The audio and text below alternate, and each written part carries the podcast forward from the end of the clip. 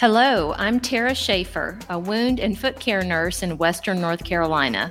In these episodes, I'll be speaking with innovative practitioners about their own approaches to healing the body and mind. These healers are experts in fields as diverse as nursing, Chinese medicine, lymphedema, naturopathic medicine, and cognitive and emotional health.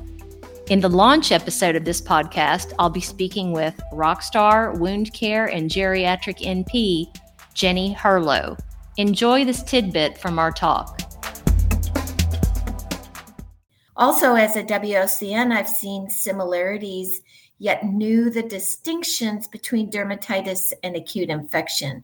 Both dermatitis and acute infection lead to a red inflammation as well as tissue induration and heat. Yet, I've repeatedly seen physicians admit patients into the hospital with venous dermatitis um, for IV antibiotics, mm-hmm. which, after three days of bed rest, resolves only to return after discharge when the patient resumes dependent uh, leg positioning without compression. I've suspected that the elevation was more to resolve did more to resolve this problem than the use of possible antibiotics.